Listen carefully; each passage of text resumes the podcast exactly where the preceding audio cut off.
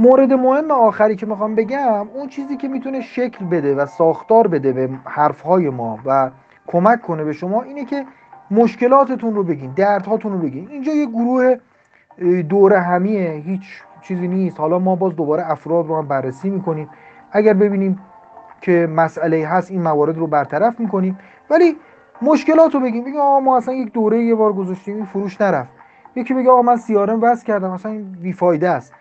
اینها رو اگر بگیم دردها رو بگیم مشکلات رو بگیم شاید من شاید آقای تهرانی شاید افرادی متخصص عالی که تو این گروه هستن بتونن به دردهای ما التیام ببخشن راهکار بدن و بعد از یه ماه بگیم چه ماه خوبی بود چه گروه خوبی بود و به خوبی از هم یاد بکنیم. وقتتون بخیر. خدا نگهدار.